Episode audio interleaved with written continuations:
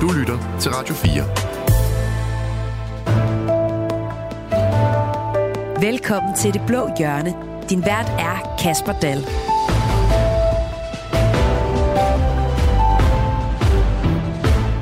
Hvad giver man egentlig en sundhedsminister i 40 års fødselsdagsgave? Det har Søren Brostrøm svaret på. En 186 sider lang rapport med hele 20 anbefalinger til at fremtidssikre det danske sundhedsvæsen. Og den faldt lige i sundhedsminister Sofie Lødes smag. Egentlig er det jo meget passende, at man som indrigs- og sundhedsminister får lov til at få overragt jeres anbefalinger lige netop øh, i dag. Fordi hvis der er noget, der er en gave for mig, så er det jo nogle gennemarbejdede bud på, hvordan vi kan være med til at løse nogle af de kæmpestore udfordringer, som vores sundhedsvæsen, ældrepleje står overfor. Og kigger man nærmere på anbefalingerne, lyder de blandt andet på, at sundhedspersonalet skal op i tid, at det digitale skal bruges endnu mere, og at der skal differentieres mellem patienter, så ressourcestærke borgere i højere grad må drage omsorg for sig selv.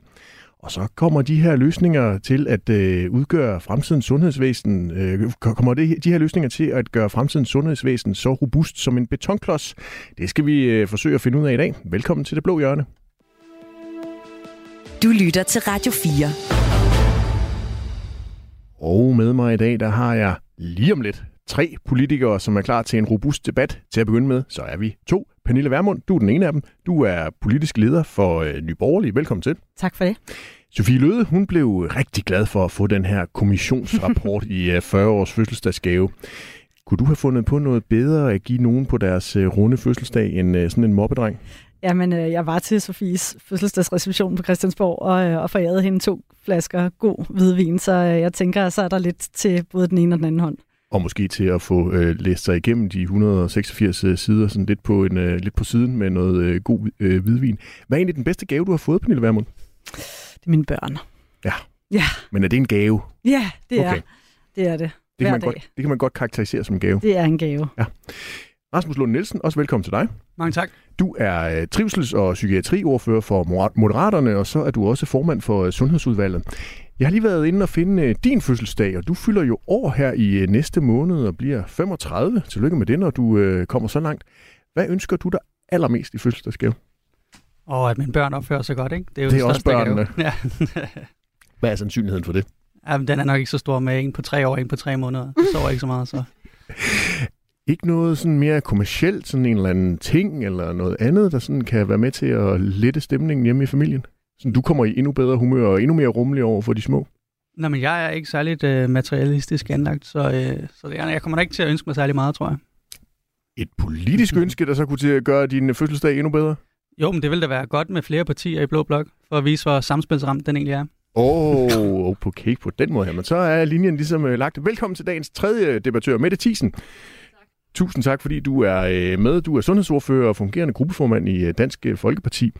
Det var jo Søren Brostrøm, der fik lov til at overrække sundhedsministeren bogen med de mange anbefalinger, og han sagde også sådan her, da han overrakte rapporten. Og det er jo sådan lidt af en gave, som du får lige præcis i dag, hvor det i øvrigt af din 40-års fødselsdag, øh, Sofie, så også tillykke med det. Og jeg håber, det her det er en ønskegave. Jeg håber ikke, det er en hadegave, Sofie. Men værsgo. Mette Thiesen, har du nogensinde fået en hadegave? Øh, det har jeg helt sikkert. Øh, jeg kan ikke lige huske med, men, men, men jeg, jeg sidder sådan og tænker, at Søren Brostrøm over, overrækker Sofie Løde en 40-års fødselsdagsgave, som, øh, hvor han blandt andet anbefaler, at man holder op med at spise slik og drikke alkohol og ryge cigaretter og alt muligt andet. Så er det ikke lidt en hadegave? altså, alt det sjove, det bliver pillet ud. Mm, det kommer vi jo til at diskutere lidt øh, videre i dagens udgave af øh, Det Blå Hjørne. Men Mette Thiesen, hvad er så din øh, bedste ønskegave, du har fået? Åh, oh, jamen, jeg, altså, jeg er jo simpelthen øh, en af dem, som er, er ramt i dag. Jeg har fødselsdag lige op til jul, øh, så, øh, så jeg faktisk normalt har jeg enormt svært ved at finde på ønsker, fordi hvis jeg mangler noget, så plejer jeg at købe det selv. Så, øh, men altså, øh, masser af tid med mine børn, og måske nogle rejser med mine børn, det ville altid være dejligt. Jeg er rigtig glad for, at I tre I er med i dag, og til dig, der lytter med, du kan selvfølgelig også blande dig i dagens debat, hvis du for eksempel har nogle holdninger eller idéer til, hvordan vi får et eh, robust sundhedsvæsen. Send dem ind til os i en eh, sms på 1424. Radio 4.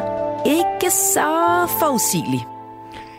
Mandag kl. 11 fik vi et øh, gensyn med øh, Sundhedsstyrelsens tidligere direktør Søren Brostrøm, som vi jo lærte godt og grundigt at kende på øh, de mange coronapressemøder, dengang vi havde en pandemi.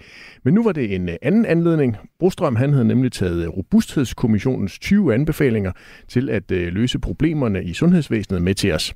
Og det er altså ikke kun søde bolcher, han har med i posen, for fremtiden den kræver forandringsvilje hos alle danskere, mener Brostrøm både for patienter, borgere, sundhedsansatte og politikere. Øhm, Pernille Vermund, har du kæmpet dig igennem den her kommissionsrapport? Jeg har øh, både læst resuméer i medierne og også set den diskuteret i medierne, men jeg har ikke læst mig igennem rapporten. Det er vores sundhedsordfører, som sidder med, med hænderne helt nede i det. Men har du planer om at gøre det? Det er jo et vigtigt politikområde. Ja, altså vi skal, det her skal jo forhandles på et tidspunkt, og, øh, og på det tidspunkt vil det også være vores sundhedsordfører, Kim Edberg, som, øh, som sidder med det. Men der er det jo helt relevant, at, øh, at vi kan spare om det og kan diskutere det. Rasmus Lund Nielsen, jeg tænker, du må næsten have kommet igennem den. Jamen, det var meget interessant, at selv Pixie-udgaven var jo på, hvad, 50 sider eller sådan noget, og den endelige rapport var på 198. Jeg fik læst det meste af det frem til i dag, men jeg satser det på at kigge lidt videre i den. Mette Thiesen, er det en af dem, der står på din øh, liste over øh, rapporter, der skal læses igennem? Ja, det er det. Hvorfor? Øhm, jamen altså, når der kommer så stort et stykke arbejde, øhm, så, øh, så synes jeg selvfølgelig også, man skal have læst det. Og som Pernille også fuldstændig rigtigt siger, så på et tidspunkt skal vi sidde og forhandle øh, om nogle af de her ting.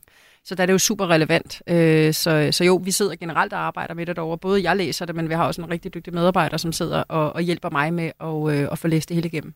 Opgaven for øh, Robusthedskommissionen det var at komme med anbefalinger til løsninger, som kan håndtere de sådan grundlæggende udfordringer i øh, sundhedsvæsenet, så der sikres det, der hedder robusthed i opgaveløsning og adgang til uddannet og kompetent personale i hele landet. Det inkluderer blandt andet, at vi i fremtiden ifølge rapporten ikke skal regne med at få samme behandling, selvom vi måske fejler det samme. Sundhedsvæsenet og ældreområdet skal nemlig differentieres, som det kaldes. Det er især øh, ressourcestærke, som må give afkald på noget af den behandling, øh, de kan regne med i dag, hvis man skal tro øh, Søren Brostrøms rapport. Prøv at lytte med her.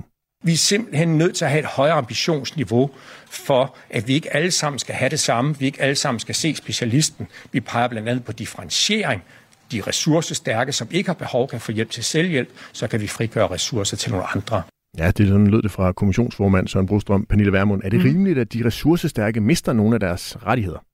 Det er meget fornuftigt, at man siger, at det skal i højere grad være dem, som ikke kan klare sig selv, der får øh, hjælpen, og at vi, som kan klare os selv, får nogle andre redskaber øh, stillet til rådighed.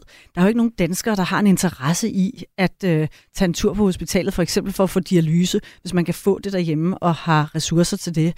Øh, så, så hvis man i højere grad kan se på, hvordan danskerne ikke bare på det niveau, man gør i dag, men også øh, endnu bedre kan klare sig selv, så er det til gavn for danskerne. Det er også til gavn for økonomien. Jeg synes, man skal se det her ud fra patienternes synspunkt. Og, øh, og der er rigtig mange, hvis vi tager dialyse for eksempel, der er rigtig mange, der har hjemmedialyse, men der er også mange, der ikke har det. Måske folk, som har brug for, at der er en pårørende, der hjælper, når man øh, skal i dialyse. Og der har vi i dag en situation, hvor det er svært at få lønkompensation for øh, de pårørende det var jo noget af det, man kunne gå ind og kigge på. Hvordan kan vi gøre det lettere, at man bliver i familien, og at man ikke skal køre øh, en halv time eller en hel time for at sidde i dialyse på et, et hospital og så komme hjem igen. Pernille Vermund, hvad er en ressourcestærk ældre i din optik? Jamen det er jo dem, som kan klare sig selv med lidt mindre, lidt færre midler. Og igen, jeg synes, man skal se det her ud fra patienternes synspunkt. Altså hvis man, hvis man har mulighed for at indrette sig på en måde, hvor man ikke behøver at øh, køre til et hospital, blive indlagt, øh, være sådan en, en patient, som har brug for, for noget 24-7, jamen øh, så, så er der jo rigtig mange danskere, der gerne vil klare sig selv, og som ikke bryder sig om det der med at skulle ind og ligge på en, en stue med andre, og hospitalstoiletter øh, osv. Der er også, hvis vi tager på de, ser på de fødende, vi har jo haft lange diskussioner om, at der er fødende, som bliver sendt tidligt hjem, og der er øh, andre vilkår for fødende i dag, end der var før. Men man glemmer jo at fortælle, at der er jo også nogle fødende, som faktisk synes, at det er rart at komme tidligt hjem. Dem skal vi også sørge for en hjælp til. Og hvis vi i højere grad kan hjælpe i hjemmet for dem, der gerne vil det og har ressourcerne til det, jamen så kan det jo være win-win. Så kan det både være til fordel for patienten eller den fødende, hvis det er den fødende, og så kan det selvfølgelig også være til gavn for økonomien. Men mange steder i samfundet, så prøver vi jo at differentiere ressourcestærke og ressourcesvage på for eksempel uddannelsesniveau eller lønindkomst eller lignende. Det skal vi ikke gøre her i sundhedsvæsenet. Der skal det være mere den enkelte patients ved og vel, der afgør, om man er ressourcestærk eller hvad? Jamen sådan er det jo i sundhedsvæsenet. Altså det er jo sådan, at hvis man øh, har pårørende, der kan hjælpe en, så har man lettere ved for eksempel at komme til behandling, end hvis man ikke kan øh, køre en bil og, og fragte sig selv. Altså der er en masse øh, parametre, der spiller ind, når vi taler om, om pleje og sundhed, som har betydning for, hvor godt vi klarer os i dag. Og jeg synes, det er, øh, det er klogt at se på, hvordan kan vi i højere grad sikre, at patienter øh, bliver behandlet bedst muligt, men også ud fra de vilkår, som er, er, er de rigtige for den enkelte patient. Ikke ud fra et, et synspunkt, at nu skal vi effektivisere sundhedsvæsenet, men ud fra et synspunkt, at nu skal vi gøre det bedre og smidigere og øh, lettere at være patient. Mette Thiesen, som folketingspolitiker, så tænker jeg, at man vel godt kan kategorisere dig som ressourcestærk. Synes du, det er fair, hvis mindre velstillede danskere får mere behandling end dig? Nej, jeg synes, udgangspunktet for det her er, er, er, hvad skal man sige, er lidt forkert, fordi det må være sådan, at alle har de samme rettigheder. Jeg har sådan set ikke en forventning om, at hvis man er ressourcestærk, at man så beder om at få øh, den samme hjælp som, som vedkommende, der ikke er ressourcestærk. Øh, hvis man har Hvorfor skal man ikke gøre det? Hvorfor skal man ikke bede om at få den samme behandling? Jamen det er fordi, som Pernille siger, øh, så er der jo nogen, hvor man, øh, altså for eksempel, hvis man gerne vil have det derhjemme, hvis man har nogle øh, familiemedlemmer, man gerne vil have ind over osv., så, så har man jo muligheden for at, at tilrettelægge det anderledes. Jeg så rigtig, rigtig gerne, vi så rigtig gerne, at man i langt højere grad også gjorde de her ting, som man kunne gøre nært. Øh, jeg tror, man skal passe rigtig meget på med at og, hvad skal man sige, skille ældrepolitik og sundhedspolitik alt for meget op, fordi der vil være en hel masse ting, hvor det går ind over hinanden. Men det må være som udgangspunkt, at alle har de samme rettigheder, og øh, så må vi jo se, hvem det er, der gør brug øh, af de rettigheder. Og jeg er meget men, ind, men jamen, hvorfor skal de ressourcestærke ikke gøre brug af deres rettigheder? Jamen, de kan jo også godt gøre brug af deres rettigheder, bare på en anden måde. Jeg tror bare, problemet for mig er, når, når Søren Brostrøm går ud og siger det på den her måde, så lyder det også rigtig meget som om, altså vi har jo set nu allerede i dag, at der er kæmpe forskel på, hvilken region du bor i. Der er kæmpe forskel på, hvor du bor i landet, om du får den rigtige hjælp. Vi har et sundhedsvæsen, vi betaler verdens højeste skattetryk, og vores sundhedsvæsen er lad os bare sige det som det er, ikke i verdensklasse. Øh, så når man begynder at tale om ind i det her, som Søren Brostrøm gør her, så sidder jeg der med en reel bekymring for, at man vil forringe patientrettighederne. Jeg tror ikke, der er nogen, der er uenige i, at man skal have individuel hjælp. Selvfølgelig skal man have det. Øh, der er nogen, der rigtig gerne vil have det derhjemme. Der er nogen, der gerne vil ind på hospitalet. Og så er der nogen, der kræver en helt særskilt håndholdt indsats. Men allerede i dag, der er det altså nogle gange et kafkask system øh, at komme igennem til, hvor netop de ressourcestærke, der banker i bordet, der klager, øh, de får øh, de, den rigtige hjælp. Og dem, som ikke har ressourcerne, de får den ikke. Og det synes jeg er dybt problematisk. Rasmus Lund Nielsen, vi plejer jo at tale lighed på rigtig mange måder, men nu er der lige pludselig en anbefaling til ulighed i behandlingen på sundhedsvæsenet. Er det en god idé? Det kan det jo godt være, så længe der ikke er nogen, der bliver stillet dårligere, end de er stillet i dag. Og det er jo men vil, man ikke blive, vil man ikke blive gjort det? Altså hvis man nu får at vide, at du er ressourcestærk, du kan godt selv komme hjem fra hospitalet, mens du her, du er så øh, øh, ressourcesvag, og du bliver så nødt til at tage flex-transport. Nej, det kan godt medføre, at de faktisk bliver stillet lige godt fordi at vi skal jo tænke på, at det handler om at bruge samfundets samlede ressourcer bedst muligt. Og det inkluderer jo også patientens enkelte ressourcer. Og hvis der er nogen, der er meget ressourcestærke, så bliver det jo stillet lige så godt, hvis de kan bruge deres egne ressourcer, i stedet for at trække på samfundets ressourcer.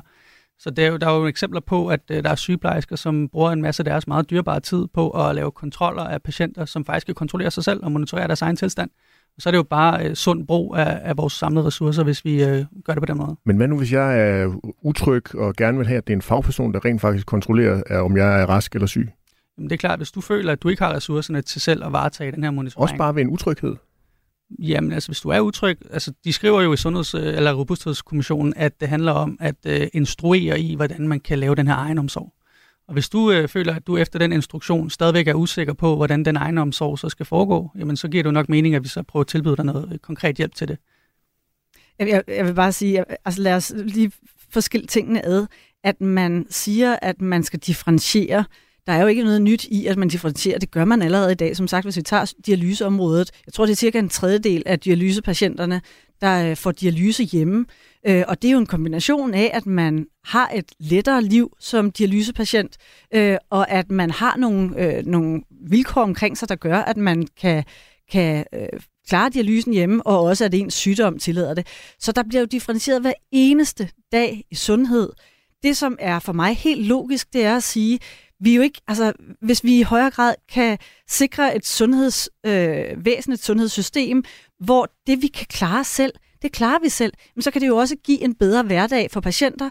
Det kan give en hverdag, hvor man måske bedre kan passe sin familie, passe sit job, men det skal naturligvis ikke være sådan, at hvis man går rundt og føler, at man er usikker på, om man får den rigtige behandling, øh, så, så skal man selvfølgelig ind, og så skal man jo tjekke sig af fagfolk. Så, så den der usikkerhed eller utryghed skal jo ikke være der, men jeg synes, det er en helt naturlig udvikling. Jeg synes også, når man ser på øh, mange af de sygdomme, som vi kan behandle i dag, øh, sukkersyge og alt muligt andet, altså det er jo folk, der stikker sig selv eller tager øh, egen medicin, det går man jo ikke ind på et, et hospital at gøre. Og den udvikling skal vi da understøtte, så vi ikke øh, gør folks liv øh, og hverdag mere besværlig end, end højst nødvendigt. Og at det så også sparer nogle ressourcer i systemet, det er jo bare godt. Jamen altså, jeg, jeg tror ikke, der er, altså, som Pernille siger, der bliver differentieret i dag. Men her der lægger man op til, at der skal differentieres som et effektiviseringsforslag i forhold til det her sundhedsvæsen, og det synes jeg er svært bekymrende. Og vi ser jo allerede i dag en kæmpe ulighed i forhold til for eksempel diabetes. Altså der er nogle øh, kommuner og nogle regioner, som har de her målere, som de giver til, til borgerne, og så er der nogen, der ikke har det. Så allerede i dag er der kæmpe forskel på det her, hvad skal man sige, øh, øh postnummerlotteri. Altså hvor bor du hen i landet, hvilken hjælp får du? Øhm, så, så jeg er slet ikke uenig i, at man, og det tror jeg sådan set også grundlæggende, de fagpersoner, der også er ude hos patienterne, at de også er rigtig dygtige til at differentiere øh, og finde ud af, hvad er det for en hjælp, der skal til. Øhm, problemet er, hvis man lægger det op, som om det skal være et effektiviseringspotentiale, at man skal differentiere mere, fordi så har jeg da i hvert fald en reel bekymring for, at vi kommer til at se nogen, som bliver efterladt på perronen, som ikke skal det. Men bare ganske kort, vi har, øh, uanset om vi taler vores sundhedsvæsen, vores kriminalforsorg, vores politi, vores private sektor, en udfordring, som handler om arbejdskraft. Og når jeg synes, det er relevant at se det fra begge sider, det skal ikke være en spareøvelse, men når jeg også synes, det er godt, at der øh, kan blive øh, frigjort nogle hænder i sundhedsvæsenet, så er det jo fordi, der mangler arbejdskraft. Og hvis vi for eksempel kan sikre, at en pårørende kan hjælpe en, øh, et familiemedlem, og at man kan få noget lønkompensation for de timer, man bruger, hvor man ikke kan være på arbejde, jamen så kan det jo være noget tid, som man sparer i sundhedsvæsenet, og en indsats, som måske kan klares meget hurtigere til gavn for både patienten og, og sundhedsvæsenet. Så jeg synes sådan set ikke, at det er et problem, at man sparer nogle ressourcer i vores sundhedsvæsen, som jo øh, lider voldsomt, men det er selvfølgelig et problem, hvis det er målet i sig selv. Lige inden vi går ned i det her med øh, arbejdskraft, så har Jesper sendt os en sms på 1424. Han skriver, man kan starte med at nedlægge regionerne, og der er masser af plads til ufaglærte. Mange folk behøver ikke uddannelse ligesom i gamle dage. Man skal bare have det vist nogle gange. Det vil hjælpe på sundhedsområdet. Fordi det er nemlig også et andet stort problem i sundhedsvæsenet, altså den her arbejdskraft. I 2030 vil vi nemlig mange, mangle hele 40.000 ansatte i sundhedsvæsenet, det viser tal fra Lægeforeningen. Til sammenligning så var der altså i 2022 sidste år i alt ansat i regionerne 40.200 øh, sygeplejersker. Det vil sige, at vi kommer altså til at mangle virkelig, virkelig mange ansatte i sundhedsvæsenet. En del af løsningen fra Robusthedskommissionen lyder sådan her. Flere skal op i tid. Vi peger dybest set på, at vi på sundhedsområdet og på ældreområdet skal tilbage til, at fuldtidsansættelse er udgangspunkt. Udgangspunktet skal ikke være deltidskultur. Og øh, Søren Brostrøm, han støttes af tal fra hans egen robusthedskommission, der siger, at 85 procent af social- og sundhedshjælperne arbejder på deltid. Det samme gør 71 procent af social- og øh, sundhedsassistenterne og 54 procent af sygeplejerskerne. Rasmus Lund Nielsen, hvad siger det dig, at der er et mindretal af øh, sygeplejersker og sosuer, der arbejder på fuld tid? Det har jo meget at gøre med, at øh, de ikke har et særligt godt arbejdsmiljø. Og derfor er det også et godt, at vi inden sommerferien faktisk øh, lavede et historisk løft til øh, arbejdsmiljøindsatsen på 1,3 milliarder over de næste tre år. Vi skal gøre rigtig meget for at gøre det meget bedre arbejde som sundhedspersonale og sikre, at man ikke går ned med stress. Det er jo desværre blevet en epidemi. Jeg er selv stresspsykolog og har så arbejdet som arbejdspsykolog i mange år, og det er bare et virkelig stort problem, at 25 procent af hele arbejdsstyrken arbejder på deltid. Øh, og man kan bare sige, at det er et problem, hvis vi i hvert fald skal fremtidssikre vores velfærdssamfund. Så kan man jo så mene, at vi skal have en anden samfundsmodel. Det er jeg sådan set også åben over for at diskutere. Men den samfundsmodel, vi har i dag, den kræver, at rigtig, rigtig mange arbejder fuldtid. Og jeg synes, det er lidt barokt, at det er jo faktisk, det er jo faktisk timerne fra deltid til fuldtid, der er de sådan fysisk og psykisk hårdeste dem, der dræner mest, dem ud på eftermiddagen, dem, der også inkluderer de største offringer i ens familieliv. Hvordan kan det så være, at der er mange, som jo faktisk får en mindre økonomisk gevinst ud af de timer? Det er jo blandt andet på grund af, at vi har en topskattegrænse. Jeg hørte, at sygeplejersker fortæller mig, at når jeg tager en ekstra vagt, så bliver jeg ramt af topskat. Så der, jeg tror, det handler om arbejdsmiljø, det har du lige sagt. Ja, men det er bare for at sige, at der er også den del, der handler om, at man også skal have nogle gode incitamenter for at gå op i tid. Men så, den primære del af arbejdsmiljø, at der, der, det er jo bider sig selv i halen, når der er færre og færre, så bliver der dårligere arbejdsmiljø, du kommer til at stresse mere, og så vil du selvfølgelig også have behov for at gå mere og mere ned i tid. Øh, og derfor er det bare vigtigt, at vi prøver at stille et større incitament frem i forhold til at gå op i tid. Og det er jo blandt andet derfor, vi har foreslået sådan noget som et sundheds- eller fuldtidstillæg. Det kan også være det her med at løfte grænsen for, for topskat eksempelvis, så du også får en belønning for at gå op i tid. Den der samfundsmodel, den anden samfundsmodel, du gerne vil diskutere, hvordan lyder den? Men vi har besluttet, og det er jo blandt andet Kanslergadeforledet 33, at vi skulle have en universel velfærdsmodel, hvor alle har netop de samme rettigheder, som vi er inde på før. Øhm, man kunne også vælge en anden model. Øhm, man taler om en mere præstationsorienteret model. Øh, vi har jo foreslået øh, mere egenopsparing til ældreomsorg og til pension, altså udvide øh, arbejdsmarkedspensionerne, øhm, som jo egentlig har reddet vores samfund for at blive kastet ud over afgrunden. Hvis, øh, hvis vi kun havde folkepension i dag, så ville vi jo slet ikke have en holdbar økonomi overhovedet. Men den opsparing, I har foreslået, det handlede mere om pension. Skal den også gælde sundhedsområdet? Ja, men Robusthedskommissionen handler jo også om ældreområdet, mm. og vi har jo foreslået, at man i højere grad sparer op til øh, ældreomsorg for sig selv. Og det betyder jo, at jo mere du arbejder, jo mere ældreomsorg kan du se frem til. Og det er en mere præstationsorienteret model. Øh, men det behøver ikke være på en måde, som skaber mere øh, ulighed. Vi kan gøre det socialt afbalanceret. Derfor har vi jo også øh, foreslået i vores partiprogram, at vi har sådan en øh, dansk almennyttig pensionskasse til dem, der har mange år uden for arbejdsmarkedet, så de selvfølgelig stadigvæk kan få en kærlig hånd i ryggen, når de bliver ældre. Øh, så det skal selvfølgelig gøres socialt afbalanceret, men det er bare vigtigt, at vi alle sammen forstår, at arbejdsindsats og velfærd er forbundne kar. Du kan ikke få en masse velfærd, hvis ikke der er nogen til at udføre arbejde, som giver den velfærd. Og det kunne vi godt synliggøre mere i den samfundsmodel, vi har, for den er ikke synliggjort i en universel øh, velfærdsmodel. Pernille Vermund, er det forkert, at der er så mange øh, velfærdsmedarbejdere i sundhedsvæsenet, hvis vi sådan kan kategorisere dem øh, alle sammen øh, under en hat med det ord, som arbejder på deltid? Øhm, om det er forkert? Nej. Altså, jeg, jeg, jeg tror simpelthen, man bliver nødt til det. Man kan jo godt sidde udefra øh, og tænke, nu laver vi et Excel-ark, og så skruer vi dem alle sammen op på fuld tid, eller de fleste af dem op på fuld tid, og så fungerer det nok. Jeg synes, man skal huske på, at det her mennesker, som arbejder øh, weekender, de arbejder om natten, øh, man har en, en døgnrytme, som er meget svær at få til at hænge sammen med et fuldtidsarbejde. Så, så det, det bliver man simpelthen nødt til at have med i ligningen, når man taler om det her. Og derfor er vi jo også meget mere optaget af at sikre, at når sygeplejerskerne så går på arbejde, at det for det første er øh, et, en, en opgave, hvor man har respekt om deres faglighed, men også hvor man sikrer, at den unødvendige dokumentation, som de selv peger på, altså mere end 4.000 årsværk svarer den unødvendige dokumentation, som sygeplejerskerne selv øh, har peget på til. 4.000 årsværk, det er jo helt sindssygt mange. Men, men... Og der synes jeg, man skal starte, før man begynder at bede folk, som har øh, skæve arbejdstider, og arbejdstider, som jo også hvad skal man sige, påvirker ens psyke til men, at arbejde mere. Men Pernille Vermund, når vi hører fra Robusthedskommissionen, at 85 procent af social- og sundhedshjælperne arbejder deltid, 71 procent af social- og sundhedsassistenterne arbejder deltid, og 54 procent af sygeplejerskerne arbejder deltid, så virker det da mere som om, der er en deltidskultur i sundhedsvæsenet, som man måske godt kunne gå ind og kigge på, om der ikke var flere, man kunne motivere på den ene eller anden måde til at arbejde noget mere. Jeg synes, det er fint at skabe incitamenter for, at man gerne vil arbejde mere. Men jeg synes, man skal huske på, når man har de her skæve arbejdstider, at det er, øh, altså, vi er mennesker, som i en eller anden udstrækning, langt de fleste af os, er afhængige af, at vores døgnrytme hænger nogenlunde sammen. Og hvis du har en nattevagt, og så har du en dagvagt, så har du en aftenvagt, så er der altså nogle, og, og du så i øvrigt går på arbejde og får at vide, at nu skal du lige blive tre timer ekstra. Men Pernille, fordi der, der er jo mange steder i samfundet, hvor man arbejder om natten også. Der det ser der. vi da næppe de her deltidsprocenter, som vi ser i sundhedsvæsenet. Det er rigtigt, og, men der har man, der har man indrettet øh, hele arbejdsgangen efter det i sundhedsvæsenet kommer der pludselig folk ind øh, akut med øh, problemer, så er der andre perioder, hvor der ikke kommer lige så mange ind. Man kan ikke indrette vores velfærdssamfund, som om det var en fabrik, hvor der bare kører øh, maskiner igennem og producerer møtrikker eller skruer, eller hvad det ellers er.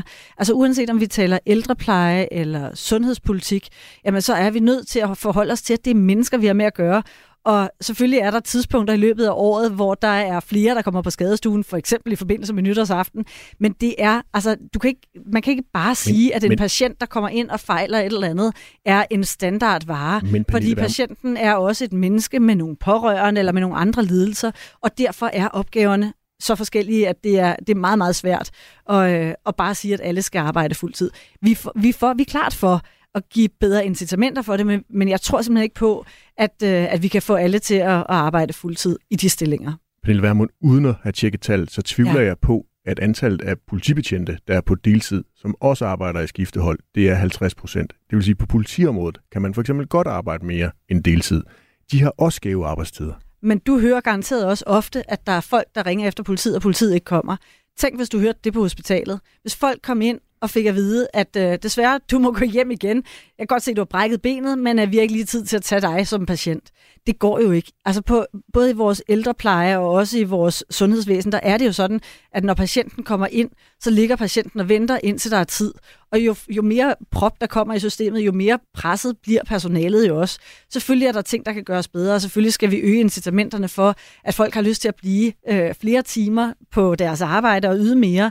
Men, men jeg synes, vi skal huske på, at når vi har med mennesker at gøre, øh, som er øh, patienter eller ældre, med alle de komplikationer, der kan være, som ikke bare betyder, at et brækket ben er et brækket ben, eller en øh, øh, sukkersyg patient er en sukkersyg patient, men der er jo også nogle menneskelige vilkår omkring, så kan man ikke bare øh, sætte det her øh, i Excel-ark. Mette Thiesen, med Dansk Folkeparti have flere i sundhedsvæsenet til at arbejde fuld tid i stedet for deltid? Altså nummer et, så synes jeg, det er en god pointe i forhold til det med administration. Øh, Det synes jeg generelt, vi skal kigge på. Øh, også, øh, hvad skal man sige, den store mængde djøffere, som er ansat øh, hen over bare de seneste 10 år.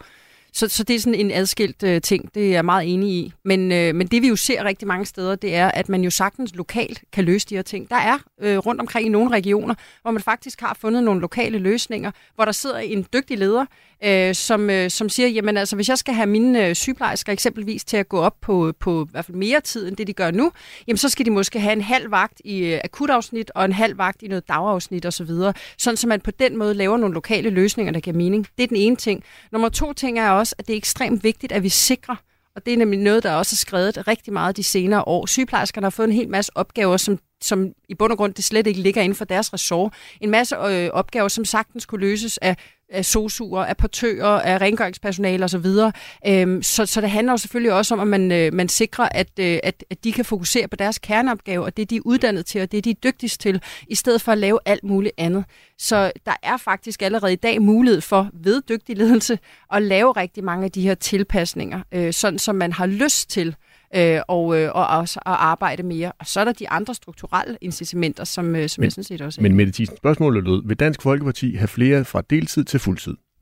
Men hvis det giver mening for dem, fordi jeg har jo stor forståelse for os, at, øh, at der er rigtig mange, som har svært ved at få familielivet til at hænge sammen. Og jeg kan dele med også godt forstå, at man bliver træt af at være sygeplejerske, hvis man ender med at lave alt muligt andet end det, man er uddannet til. Jeg er selv skolelærer. Jeg sad, da folkeskolereformen blev, øh, blev rullet ud, og jeg er bare nødt til at sige, at jeg blev ikke skolelærer for at sidde og plotte ting ind i et Excel-ark. Jeg blev skolelærer for at tage mig af børnene og tage deres, øh, mig af deres undervisning. Og det er jo det, vi ser øh, rigtig mange gange. Så ja, så bliver man træt af sit arbejde. Så lad os da fjerne de ting, der stopper sygeplejerske sygeplejerskerne i at ville have fuld tid. Lad os gøre det muligt, og det har man altså nogle steder allerede fundet løsninger på. Rasmus Lund Nielsen, du markerede.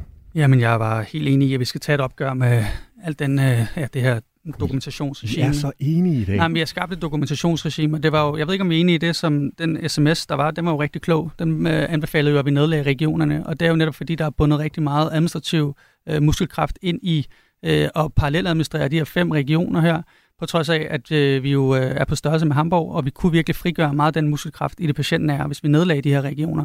Det ved jeg ikke, om vi er enige i, men øh, det vil i hvert fald være oplagt at gøre, fordi vi har et problem med alt for meget administration, og det er også derfor, vi jo i den akutpakke, vi indgik øh, tidligere på året, jo også øh, satte sat penge af til øh, lægesekretær, ikke? Og det er jo det, der er et stort problem, men vi har også en sundhedsplatform, hvor læger skal lave 100 klik, øh, sim- som den helt simpel øh, behandling, de er i gang med, ikke?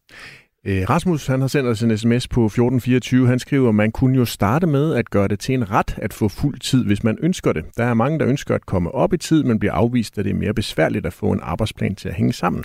Er det egentlig ikke også lidt det, I gerne vil, øh, Rasmus Lund Nielsen? Jo, øh, Det er et stort problem, især i ældresektoren, at der er mange sosuer der, der faktisk ikke kan få lov til at gå op på fuld tid. Det skal vi helt klart lade være med at spænde ben for det. Robusthedskommissionen de har også en mulig løsning på øh, en af de her udfordringer med arbejdskraft. De vil nemlig gerne have teknologien til at øh, fylde mere, og det skal også gå hurtigere med den teknologiske omstilling i sundhedsvæsenet. Der skal indføres et fælles princip om digitalt og teknologisk først, som Robusthedskommissionen de øh, skriver. Det skal sikre en såkaldt smartere opgaveløsning. Og så skal sundhedspersonalet betrygges i som der står, at behandleransvaret ved brug af digitale løsninger og teknologi i udredningen og behandlingen af patienter. Mette Thiesen, er det en god udvikling med mere teknologi og flere digitale løsninger i vores sundhedsvæsen? På nogle steder kan det helt sikkert øh, være noget godt. Altså, øh, der er jo nogle steder, hvor det giver mening. Øh, en robot eksempelvis, der, der vender en om natten, som ikke selv kan vende sig, sådan så man slipper for at blive vækket af, at der kommer en plejer ind og vender en, for eksempel. Der er sådan nogle steder, hvor, hvor det Så det skal mening. ikke være varme menneskehænder, der vender dig om natten. Det kan robotten godt klare. Altså hvis det vækker patienten øh, midt om natten, og, øh, og man kan faktisk fortsætte sin søvn, hvis man kan gøre det på en lidt mere gelinde måde, øh, ja, så, så giver det rigtig god mening. Øh, men problemet er lidt, at hvis man bruger teknologien for teknologiens skyld, hvis man bruger, øh, eksempelvis har vi jo også hørt om det her med hensyn til videoopkald og så videre i forhold til lægevagten og akuttelefonen og så videre, øh, og der bliver det jo et problem, hvis man ikke netop differentierer og kigger på, hvem er det egentlig, jeg har over for, hvad er det for en patient? Øh, altså, at det er en, der skal tilses af et, et menneske, eller er det en, hvor man lige hurtigt kan tjekke noget efter? Øh, og det har jeg sådan set også stillet nogle spørgsmål til, om, øh, om man kan se, om fejlretten fejlraten er større der. Så det må aldrig blive effektivis, altså hvad skal man sige, digitalisering for digitaliseringens skyld, men der er selvfølgelig nogle steder, hvor det giver mening. Men jeg er fuldstændig enig med Rasmus, at øh, eksempelvis øh, sundhedsplatformen, altså der er det jo et af de der systemer, hvor man sådan sidder og tænker, okay, så skal du bruge ekstremt meget tid på at sidde og klikke ind til et eller andet. Det var i øvrigt det samme, man øh, indførte i forhold til skole, øh, hvad hedder det, de her forskellige platforme, MiBook blandt andet. Ja, nu nævnte Mette Thiesen netop det her med øh, videokonsultationer, fordi det har Radio 4 dyrket i den her uge. I mandags der øh, fortalte Radio 4 historien om øh, den øh, 37-årige Johan Nielsen, der døde under et døgn efter, at han havde været i videokontakt med en vagtlæge. Han talte med vagtlægen i 2 minutter og 10 sekunder, og under opkaldet indgik også en videokontakt på 12 sekunder. Lad os lige høre de 12 sekunders videokontakt. Nu kan jeg godt se, at du er på vej. Det er fint. Prøv lige at gabe godt op. Og nu kigge dig ind i munden. Med hovedet tilbage. For at sige ja. Ah, ja, det er fint. Det er godt. Ifølge lægen selv når hun på de 12 sekunder at vurdere, at Johan Nielsen han har normale farver i huden, at han ikke er bleg, at, at der ikke er et synligt udslæt, at der ikke er synlig blødning fra næsen, at der ikke skulle have været ændringer af Johan Nielsens øjenfarve, at Johan Nielsen bevæger hovedet, nakken og armene frit, og at Johan Nielsen ikke har besværet vejrtrækning. Lægen vurderede, at hans symptomer lød som influenza, men han døde altså om natten af blodforgiftning. Rasmus Lund Nielsen, er det her ikke et tydeligt eksempel på, at vi skal være lidt varsomme i forhold til det, som Robusthedskommissionen kalder brug af digitale løsninger og teknologi i udredningen og behandlingen af patienter? Vi skal i hvert fald øh, være øh, opmærksomme på de faldgrupper, der kan være, hvor der jo blandt andet er nævnt, at det kan være svært at se deres farve og smærke deres temperatur osv., men det, som der sker her, det er jo mere bare, at lægen overser et øh, kardinalsymptom på blodforgiftning. Og det er jo egentlig den del af klippet, I ikke har med, men hvor at han jo siger, at han bløder fra næsen, der lyder det som om, at lægen øh, overhører det, eller, eller hører det som, at, øh, at det bare er snot, der, der kommer fra næsen, og at øh, hun ligesom har den idé om på forhånd, at det er influenza, vi har med at gøre. Så jeg tror mere, det er et symptom på en rigtig stresset læge, og jeg tror egentlig også godt, det kunne have været sket ved et fysisk fremmøde. Øh, Så det er jo et spørgsmål om at få øh, flere ressourcer til øh, hele området. Øh, Jeg tror ikke, at øh, det her det er ens betydende med, at vi ikke skal digitalisering, øh, fordi digitalisering er kommet for at blive. Og især når vi også tænker sådan noget som kunstig intelligens, som vi jo kan se letter virkelig meget. Blandt andet øh, øh, er der jo ta- tager en masse eksempler på, at det jo gør øh, tarmkraftbehandling meget bedre, mindsker genindlæggelser og gør øh, ja, en masse komplikationer mindre. Så, så det er jo, altså jeg vil sige, Så du vil kunstig hellere- intelligens er virkelig kommet for at blive. Ikke? Du vil hellere have kunstig intelligens til at vurdere, om du har tarmkræft, end et øh, uddannet menneske? På nogle måder, så, men det skal jo være et samspil, ikke? Øh, men der er jo eksempel på, at de behandler bedre, de også kan vurdere risikoen for hjertestop bedre, end mennesker kan. Så det tror jeg virkelig er mande for himlen, når vi netop har mangel på arbejdskraft. Pernille Vermund, er det her ikke et tydeligt eksempel, altså den her videoundersøgelse, vi lige hører lyden fra, på, at vi skal være varsomme i forhold til brugen af digitale teknologier i øh, sundhedsvæsenet? Jeg synes, der er masser af eksempler på, at, øh, at digitale teknologier, særligt IT-systemer øh, i det offentlige, har øh, skabt problemer. Når det er sagt, så har øh, den digitale teknologi og den digitale udvikling jo betydet, at vi i dag øh, kan redde mange flere menneskeliv, at der er en masse sygdomme, som kan helbredes, som man ikke kunne helbrede før, at øh, folk bliver diagnostiseret hurtigere, mere sikkert. Øh, og så kan man godt tage et enkelt gralt og forfærdeligt eksempel frem, og for den familie og de pårørende, der står tilbage, er det jo et gralt eksempel. Men at bruge det som determinerende for, hvordan skal vi udvikle vores sundhedsvæsen, det ville være altså virkelig, virkelig et fejlskud. Øhm, det, altså, sådan kan man ikke agere øh, i et, øh, et udviklet samfund, medmindre man virkelig gerne vil sætte samfundet tilbage. Men Pernille Vermund, vi oplever jo også, at der er flere, der klager til patienterstatning, og der er jo også flere, der får øh, ret øh, på deres øh, klager. hvem skal de så klage over, hvis det er Rasmus Lund Nielsens kunstige intelligens, der lige pludselig har diagnostiseret dig forkert? En robot? Jamen, det er jo klart, der skal altid være en ansvarlig læge. Altså, der skal altid være en ansvarlig, når vi, øh, når vi bruger kunstig intelligens, og det er der så jo en også. eller anden overlæge skal være ansvarlig for robotten? Jamen, der, der er jo i alt, hvad vi laver i sundhed, eller alt, hvad der bliver lavet i, for, i sundhedsvæsenet i dag, er der, selvom man kan være i tvivl, når man kommer ind på en afdeling, så er der jo en, øh, en oversygeplejerske eller en læge, som er ansvarlig øh, for de enkelte patienter. Og det er, altså, det skal der være. Sådan er det. Og så må det være den enkelte læge, der tager beslutning om, hvad er det, der skal til i den givende situation, for at diagnostisere, behandle osv., i forhold til, hvad der er ressourcer til rådighed. Men jeg er, altså, jeg er da slet ikke i tvivl om, at vi, øh, når vi kigger på, på vores sundhedsvæsen, så er teknologi jo øh, en kæmpe gave. Tænk, hvad vi kan udrede af kræftdiagnoser. Tænk, hvad vi kan behandle præcist af kræft, kræftdiagnoser i dag, som man for 20 år siden ikke kunne. Man kan gå fuldstændig målrettet ind og ramme en svulst med, det er også meget dyr teknologi, øh, men på en måde, som, som man før nærmest skulle skære et menneske halvt op for at, at få, få behandlet, og med en meget større risiko for komplikationer. Mette Thiesen, er I slet ikke bange for, at der kommer til at mangle varme hænder? Altså det der med ikke mangle dem, det ved vi godt, de kommer til at mangle der, men at patienterne kommer ind og slet ikke kommer til at mærke varme hænder i et sundhedsvæsen efterhånden? Det er derfor, jeg siger, at det her må jo ikke blive mål i sig selv. Det skal jo være der, der giver mening, og, og hvor det faktisk giver en, måske en bedre behandling af den enkelte patient. Øh, jeg har faktisk stillet spørgsmål til ministeren om det her konkrete, fordi jeg er lidt nysgerrig på, om fejlraten er højere i forhold til de her videokonstitutioner, end den er med almindelige. Altså læger er jo øh, alt andet lige mennesker, ligesom alle os andre, de begår også øh, fejl en gang imellem, og så kan man klage, og det er rigtig øh, frygteligt øh, rigtig mange gange. Øh, men men, øh, men, men det, det sker jo. Øh, så det, der er lidt vigtigt her at finde ud af, det er, om fejlraten er større, og så må vi jo tage stilling på baggrund af det. Øhm, det, jeg tror, der er rigtig vigtigt, det er, at man også på det her område kigger på, hvor giver det mening, hvor giver det ikke mening. Det her må aldrig blive et mål i sig selv. Det er noget, der skal gøre det bedre for de enkelte patienter, gøre det lettere, gøre det mere øh, hvad hedder det, attraktivt og give den rigtige behandling. Øh, og hvis det gør det, så giver det jo mening.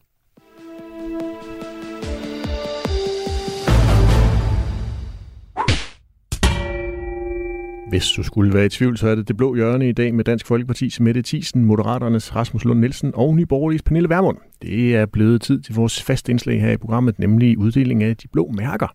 Det er vi her, at vi lader politikerne sende et kærligt, men bestemt blot mærke i retning af en kollega i et af centrum højre partierne.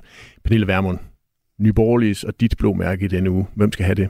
Jamen, øh, og det besluttede jeg faktisk allerede, inden jeg vidste, hvem jeg var i studiet med, men det går til Mette Thiesen. Øh, og det gør det, fordi Mette forleden lavede en, øh, en video på Facebook, hvor Mette harcelerer over det her nye vurderingssystem, som jeg tror, mange harcelerer over. Øh, dilemmaet er, at Mettes parti, Dansk Folkeparti, jo har stået bag aftalerne omkring vurderingssystemet, øh, har siddet med viden fra en masse eksperter, som for længst har sagt, det her er et højrisikoprojekt, det er farligt, det I kaster øh, danskerne og danske boligejere ud i, og alligevel så har man fortsat. Det er ikke mange uger siden, man lagde øh, underskrift til en flereårsaftale på skattevæsenet, som skulle give endnu flere penge til det her IT-projekt, så man har altså siddet med åbne øjne og været medansvarlig, og når der så er de fejl, som it eksperter i mange år har sagt, det her det er altså et højrisikoprojekt, så går man ud og, og skiller ud over det. Der synes jeg jo, man skulle, fair nok, at man, at man synes, det her det var, sgu, det var ikke særlig klogt, men øh, man skulle jo nok også tage øh, noget ansvar selv. Mette Thiesen, var du lidt for hurtig på sociale medier? Nej, det synes jeg sådan set ikke. Jeg synes, det er helt legitimt, at man øh, som ansvarlig parti, der er en del af en aftale, kan kritisere voldsomt. Og jeg er bare nødt til at sige, at øh, hvis vi ikke sad med ved bordet, så, så kan jeg være bekymret for, om der overhovedet ville ske noget i forhold til det her. Så vi kæmper benhårdt, men selvfølgelig der, hvor det giver mening, og der, hvor vi kan få noget reel indflydelse. Mette Thiesen, hvem skal have dit blåmærke den uge? Jamen ved du hvad, jeg vil faktisk gerne, og nu bliver det sådan lidt... Øh, så skifter vi lige lidt rundt. Jeg vil gerne give det til udenrigsminister Lars Løkke Rasmussen, øh, fordi at han pludselig ikke kunne huske en samtale, han har haft med, øh, med de her, hvad skal man sige, øh, muslimske mørkemænd, øh, som, øh, som han har talt med i forbindelse med det her øh, blasfemi den her genindførelse af blasfemiparagrafen, som regeringen er i gang med. Øh, det virker en, ekstremt paradoxalt, at man som øh, udenrigsminister pludselig ikke kan huske en samtale, der er sket for, for en godt måned siden. Ja, det var din kollega Mikkel Bjørn, der forsøgte at krydsforhøre Lars Løkke Rasmussen, udenrigsministeren, på et uh, samråd. Rasmus, og mig også. Og dig. Rasmus Lund Nielsen, du får mulighed for at uddele dem til partiformanden, når I mødes. Hvem skal have dine blå mærker i denne uge? Jamen, det har været en uge, hvor at, øh, Søren Pape han har leveret et øh, stilstudie i øh, flugtforsøg for egen politik, øh, og øh, jeg bryder mig egentlig ikke om at, at sparke på dem, der ligger ned, og det gør konservative lidt for tiden, men Når det så falder sammen med, at jeg i sidste uge kunne læse to frontalangreb på moderaterne, fra Nikolaj Bø og øh, en, der hed Dorte Smidroth Madsen, der skrev øh, nogle indlæg, hvor at, øh, de blandt andet øh, påpegede, at man ikke ved, hvor man har moderaterne, og at det var virkelig sådan, hvor at bitterheden drøbbede for sætningerne, at vi var et holdningsprostitueret parti, der bare øh, var vennekupper. Og når man så øh, to dage efter laver en kovending på så central del af sin egen politik, så synes jeg faktisk, det øh, kandiderer til blåmærke. På Radio 4 får du hver uge nyt fra de aktuelle politiske dagsordner. Forsvaret bløder personel som aldrig før. Vi taler med dem, der mærker konsekvenserne. Jamen, det står rigtig alvorligt til. Hver fjerde kollega mangler. Og søger svar hos magthaverne. Jeg tror bestemt ikke, der er en oplevelse i vores øh, kreds af allierede om, at vi har svigtet. Bliv opdateret på dansk politik alle hverdage kl. 11.05 vi er ret stolte over den særlige øh, danske hygge, men øh, det er ikke kun ren hygge, øh, for det fører også til kroniske sygdomme. Søren Brostrøm han sagde sådan her, da han præsenterede Robusthedskommissionen, og jeg citerer, vi ryger for meget, vi drikker for meget, vi er for fysisk inaktive, vi får for dårlig kost. Det har, øh, vi har, det har vi altid hygget os med og sagt, at det var særligt dansk hygge. Men det ville altså være ret klogt, hvis vi gjorde øh, det lidt anderledes for at forebygge sygdom, lyder det fra Brostrøm. Rasmus Lund Nielsen, er det et politisk ansvar at sikre sig, at danskerne ikke hygger sig for meget? Jeg, jeg synes egentlig, det på mange måder er lidt usmageligt, når politikere prøver sådan at have de der løftede pegefingre fremme, men der er jo ikke nogen tvivl om, at øh, vi har en øh, usund kultur, hvad de her ting angår. Øhm, og vi har, jeg mener, det er 12 færre øh, gode leveår, end de har i Sverige og at der dør 55.000 om året i Danmark, hvor der dør 45.000 i øh, Schweiz i forhold til indbyggertal. Så der er jo øh, virkelig meget øh, tilbage at ønske i forhold til den måde, vi, vi lever på, men selvfølgelig er der også mange gevinster ved vores hyggekultur. Øh, for mig at se, så er det her jo et spørgsmål om det, man kalder paternalisme, altså hvor meget skal man ikke gå ind og bestemme over andre, og der synes jeg, det er meget vigtigt, at vi laver en klar skelne mellem børn og unge, og så de ældre og voksne. Fordi jo ældre man bliver, jo øh, bedre kan man også forvalte sin egen frihed, og vi synes jo alle sammen godt om frihed. Men vi er i gang med at lave en øh, forebyggelsesplan målrettet børn og unge, og det synes jeg giver rigtig god mening, at vi der måske prøver at sætte ind og allerede tidligt lære dem nogle sunde vaner, øh, fordi vi har verdensrekord i, i druk. Øh, men, ja, men Rasmus Lund Nielsen, vi ved jo også godt, at der bliver flere og flere ældre, og det er de ældre, der kommer til at fylde både på, øh, sy- i sy- sygehusene og på plejehjemmene i de kommende år. Burde vi ikke også lige sætte ind der? Jo, det kan du sige, men for mig at se, så er det også Eller har du bare givet op på forhånd? Nej, men man kan sige, det handler jo om, skal man leve et uh, kortsigtet, på en kortsigtet måde eller på en mere langsigtet måde? Og jo yngre du er, jo mere mening giver det jo også at leve langsigtet, fordi du men... har flere år tilbage i dit liv, hvorimod når du er gammel, hvis du er på plejehjem, for mig at se, må du da leve, som du vil. Men nu har vi jo lige øh, brugt øh, de sidste godt 40 minutter på at diskutere udfordringer i sundhedsvæsenet, så kunne det jo godt være, at man lige skulle minde nogle af de ældre generationer om, at de også lige har et ansvar for ikke at blive alt for syge selv. Jamen helt sikkert, og det er jo en balancegang, og vi er tilbage til det der med, at hvis man skal have øh, et øh, velfærdssamfund, hvor alle skal have rettigheder til at og, og ligesom kunne få den behandling, de vil osv., så, så kræver det også, at der er nogen, der er villige til ligesom at påtage sig pligten. Og øh, det, der er et sundt princip, det er at beskatte til at leve det. sundt?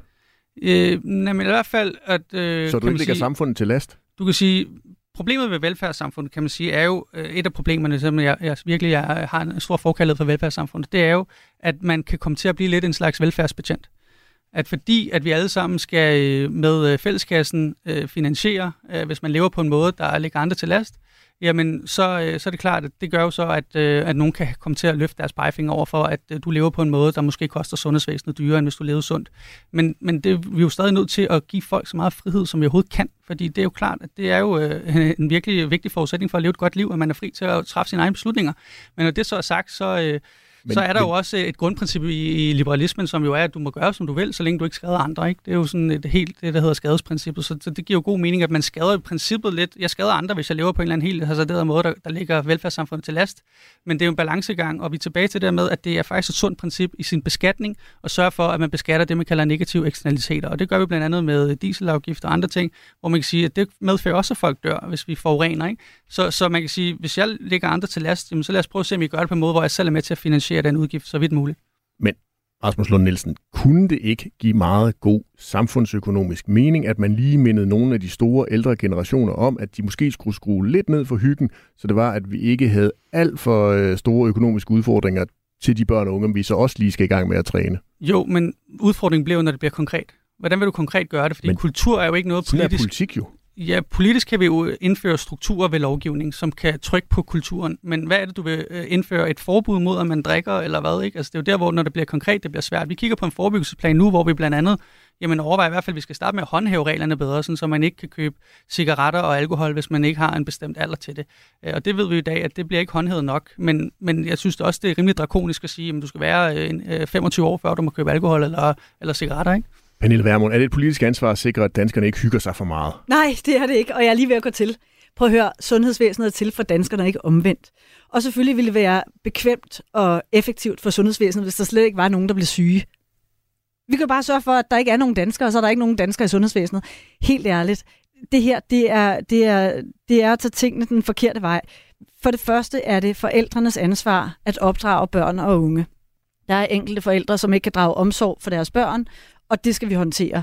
Men langt størstedelen af befolkningen er enten myndige og kan tage ansvar for sig selv, og må leve det liv, som de synes er det rigtige, eller også så er de forældre til børn, som de har ansvar for. Så Pernille Vermund, vi skal bare... Er, jeg, jeg, er der noget, jeg ikke bryder mig om? Er der noget, jeg ikke bryder mig om? Så er det tanken om, at vi er en masse, som skal indrette os af hensyn til systemet, eller et væsen, eller staten. Det må være sådan, at det er systemet, der indretter sig af hensyn til borgerne. Og, Men, og så er der Vermund, masser vi er del af et fællesskab. Vi behøver da ikke bare hygge løs, og så komme alle sammen ind på sundhedsvæsenet, fordi vi har levet for inaktivt og spist for dårligt. Jamen, helt ærligt. Skal vi ikke tage et ansvar for fællesskabet? Vi skal tage et ansvar for vores eget liv, og den, det går værst ud over, hvis jeg bliver syg og dør tidligt. Det er jo mig. Den, det går værst ud over, det er mig. Hvis jeg får kol, så er det mig, det går ud over. Jeg synes, det er en pligt som forældre at fortælle ens børn, at hvis du begynder at ryge, så er der en risiko for, at du bliver slave af den cigaret resten af dit liv. Hvis du tager stoffer, så er der en risiko for, at du ender som junkie nede på gaden og er slave af det resten af dit liv. Og risikoen er ret stor. Når det er sagt, så må vi som altså som samfund respektere, at det er vi er voksne, myndige mennesker, og hvordan vi, vi ønsker at leve vores liv, det skal staten simpelthen ikke blande os i, så længe man ikke generer andre. Jeg accepterer ikke det her med, at så ligger man øh, systemet mere til last, hvis man bliver syg af øh, fedme eller af at have røget, og derfor skal man øh, kunne leve med den her løftede pegefinger. Hvad bliver det næste? Så må man ikke tage på skiferie, så må man ikke hoppe trampolin i haven, eller hvad er det, vi skal begynde at begrænse hinanden i? Trampolin, Enten det der er fysisk aktivitet. Det er jo det, kun det. godt for sundhedsvæsenet. Men prøv at høre, hvis du vidste, hvor mange der kommer til skade på en trampolin, så ville det jo være det næste. Vi bliver nødt til at acceptere, enten har vi et sundhedsvæsen, som er en del af vores øh, velfærdssamfund, og som vi finansierer i fællesskab, med de øh, forskelligheder, der nu er i vores måde at leve på, og også vores måde at dø på. Eller også så har vi ikke, så har vi et system, som måske minder mere om det svejsiske system, eller det amerikanske system, med de fordele og ulemper, der er i det. Mette Thiesen, Dansk Folkeparti kan jo godt lide danskheden og alt det der, der er dansk. Altså, er det et politisk ansvar at sikre, at vi ikke hygger os for meget? Nej, det er det ikke. Jeg er fuldstændig enig i det, der bliver sagt her ved siden af. Jeg var også ved at falde fuldstændig ned af stolen. Det er også derfor, jeg sagde det der til at, til at starte med. Altså, det er jo fuldstændig grotesk. Øhm, i, I forvejen er der så ekstremt mange retningslinjer øh, på alle mulige områder. Vi sidder også nu og skulle forhandle sådan en forebyggelsespakke i forhold til, til rigtig mange ting. Øhm, vi ved også, at dem, der ryger, de betaler allerede via deres afgifter til de hvad skal man sige, ekstra udgifter, der er i sundhedsvæsenet øh, for deres hvad skal man sige, livsvalg i forhold til rygning. Prøv at høre, der er så mange restriktioner, øh, og livet bliver simpelthen for trist, hvis man ikke også kan, kan hygge sig lidt. Øh, jeg er fuldstændig enig i, det er forældrenes ansvar at sikre, at, øh, at børnene de kommer godt ud på den anden side, at de ved, hvad det er for nogle risici, der er. Øh, men, men det er altså ikke politikerne, der skal sidde og diktere, hvordan man skal leve sit liv. Men det virker som om, der er sådan en konsensus øh, i store dele af både det politiske miljø og øh, fagfolk, at forebyggelse er noget af det vigtigste i forhold til at sikre et robust sundhedsvæsen, så vi kommer ind mindst muligt og belaster sundhedsvæsenet. Pernille Vermund, altså skal man ikke forebygge hele livet? Jo, men det tror jeg faktisk også, at de fleste mennesker med ressourcer til at forebygge gør. Øhm, og så er der nogen, der aktivt tager et valg om, at jeg er sådan set ligeglad. Jeg ryger min cigaret. Jeg ved godt, at øh, det kommer til at koste mig nogle livsår, eller potentielt kommer til at koste mig nogle livsår. Men den glæde, det er for mig at ryge, eller at drikke, eller hvad det måtte være, øh, spise usundt, den er større end, øh, end glæden ved at skulle leve 20 år længere. Det er jo et personligt valg. Jeg synes, når, når, man, når jeg hører den her øh, kommissionerne, særligt når jeg hører Søren Brostrøm tale om hygge, så bliver jeg sådan lidt, vi har, vi har faktisk nogle udfordringer i vores samfund, som handler om stress, om angst, om ensomhed, øh, om depressioner, som er, øh, som er nye sygdomme, eller som er sygdomme, som fylder mere og mere. og som måske i virkeligheden har noget at gøre med den måde, vi har politisk indrettet samfundet på. Der kunne man jo starte. Man kunne jo starte der, hvor vi politisk har skabt et, et velfærdshamsterhjul, som gør, at det er meget svært for borgerne at leve liv, som passer med den enkeltes øh, prioriteringer øh, at ensomhed er et stigende problem, også blandt ældre. Altså tage fat i nogle af de der øh, udfordringer, hvor folk er havnet i en situation, som de gerne vil ud af, frem for at tvinge folk til at leve et andet liv, end det de aktivt har valgt, med al den viden, som vi jo trods alt har alle sammen. Rasmus Lund Nielsen, du markerer. Jamen, jeg er enig i, at vi ikke skal, skal tvinge nogen til noget, men øh, netop når det kommer til børn, så kan man sige, at hvis du bare giver fuld frihed, så kommer man også til at misforvalte den, fordi det kræver ligesom også, at man har nogle frontallapper, der gør, at man kan konsekvensberegne og behovsudsætte osv. Så, så den der forebyggelsesplan, vi er i gang med, som Mathisen nævnte, der synes jeg, det er vigtigt, at vi får gjort noget ambitiøst, for at børnene kan få nogle sunde vaner og leve på en ordentlig måde og ikke skade sig selv for meget. Mathisen? Øhm, jamen, der, er, der er jo flere ting i det. Altså, det, det, der ligesom er hovedsensen, synes jeg, i den her forebyggelsespakke, det er jo netop at sikre alle dem, der ikke overholder gældende lovgivning, som fuldstændig skrupelløst sælger øh, dybt skadelige produkter til børn, helt små børn. Øh, at, øh, ja, altså, vi har foreslået eksempelvis de her kiosker, der gør det. Luk dem, hvis øh, ejeren er udlænding, ud af vagten. Øh, lav nogle restriktioner på, så må du bare ikke føre øh, kiosk der i x antal år. Altså, der, der er jo flere ting, man kan gøre øh, i forhold til det her, så der er vi sådan set fuldstændig enige, øh, at, der, at der kan man slå ned.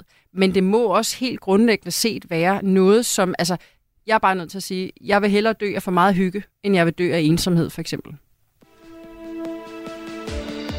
Radio 4. Ikke så forudsigelig. Vi skal lige øh, nå en tur rundt om øh, det nye parti i øh, dansk politik, fordi onde tunger vil jo sige, at der er for mange partier i øh, Blå Blok, men det stopper altså ikke Henriette Erkemann, som øh, i går stiftede sit eget parti. Frit Fællesskab kalder hun det. Og hvem er det så lige Henriette Erkemann er? Ja, nogen vil måske kunne huske hende, fordi hun øh, for en øh, meget kort stund, 13 dage, var næstformand i øh, Nyborgerlige tilbage i februar. Men så træk hun sig efter, at øh, der kom en række kontroversielle gamle udtalelser fra sociale medier frem i medierne. Med i partiet, der har Erkemann indtil videre tre byrådsmedlemmer fra forskellige sjællandske kommuner, og hun håber, at partiet kan komme i Folketinget ved øh, næste valg.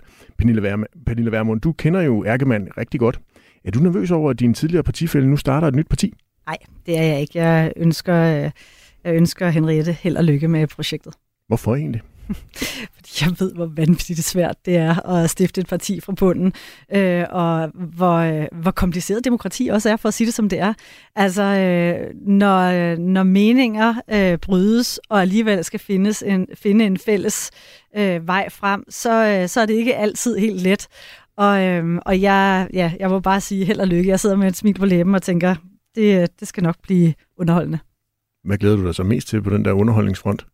Måske lige frem hyggeligt at opleve? Nej, altså nej, men jeg, jeg, jeg synes, man skal, prøve, man skal prøve kræfter med det. Hvis man virkelig føler, at, øh, at der er behov for at, øh, et borgerligt parti, så skal man prøve kræfter med det og, og give den gas. Jeg tror bare, hvis jeg skal være helt ærligt, eller helt ærligt, at når man stifter et parti baseret på, at man er utilfreds med en ledelse i et parti, man er blevet ekskluderet fra, så har det mere relevans for en selv, end det har for danskerne. Så jeg vil da anbefale, at øh, i stedet for at sige, nu er vi et parti for dem, der er blevet ekskluderet fra nye borgerlige, fordi vi af den ene eller den anden årsag ikke kunne øh, øh, finde os til rette i partiet, øh, at man så ligesom finder nogle dagsordner, som handler om danskerne og ikke bare om en selv.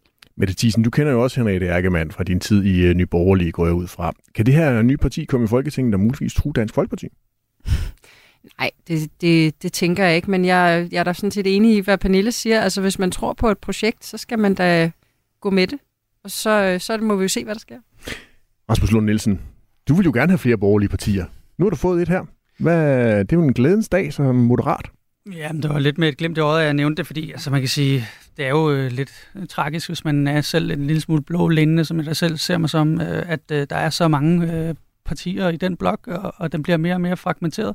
For mig at se, så efterviser det, at øh, Lykkes analyse om, at, at vi skal gøre noget andet end at satse på den blå blok og gå ind over midten, at, at den sådan set var ret korrekt. Men, Øhm, men Rasmus Lund Nielsen, du repræsenterer jo et parti, der, der kun har et, og et, et år lidt mere på banen. Ja, det kan man sige, men øh, altså, det var jo netop fordi, at der var så store problemer med samarbejde Blå Blok, at det parti blev stiftet. Ikke? Det var jo fordi, at øh, Lars Løkke kan- han blev jo lagt i politisk benlås af striderne mellem DF og Liberal Alliance, og kunne ikke få gennemført noget af sin politik. Pernille jeg, jeg synes bare, det er lidt sjovt, at man... Øh, altså, Nye Borgerlige er jo også et relativt nyt parti, og jeg synes, man skal, hvis man har lyst til at stifte et parti og, og påtage sig de opgaver, der er i forbindelse med det, så skal man endelig gøre det. Men jeg kunne aldrig drømme om at sige, at, øh, at vi har stiftet nye borgerlige, fordi der er for mange borgerlige partier øh, i Blå Blok. Det giver simpelthen ikke nogen mening for mig. Øh, det kan være, at det giver mening i en, en lykkelogik. Øh, han kan jo også være hovedarkitekten bag vores sundhedsvæsen, og så alligevel være den, der skal ud og redde det. Så, så der er jo nogle ting, der giver mening for Lykke, og ikke for så mange andre. Men øh, jeg synes simpelthen ikke, det giver mening at sige, at man har stiftet Moderaterne, fordi der var for mange partier i Blå Blok. Nej, men det var heller ikke det, jeg sagde. Jeg sagde, at øh, Moderaterne blev blandt andet stiftet, fordi at Blå Blok jo ikke fungerede. Altså, det så man jo ved VLAG-regeringen. Fik jo ikke gennemført noget. Den helhedsplan, som Lykke lagde frem, intet af det blev gennemført. Det må I tale videre om, når vi øh, går ud af studiet. Vi når nemlig ikke mere i dagens udgave af Det Blå Hjørne. Tusind tak til Pernille Værmund, tusind tak til Mette Thiesen, og tusind tak til Rasmus Lund Nielsen for at være med i dag. Fik du ikke lyttet med fra start, så husk, at du kan finde det her program i Radio 4's øh, app. Rigtig god øh, weekend, når du når så langt. Du har lyttet til en podcast fra Radio 4. Find flere episoder i vores app, eller der, hvor du lytter til podcast. Radio 4. Ikke så forudsigeligt.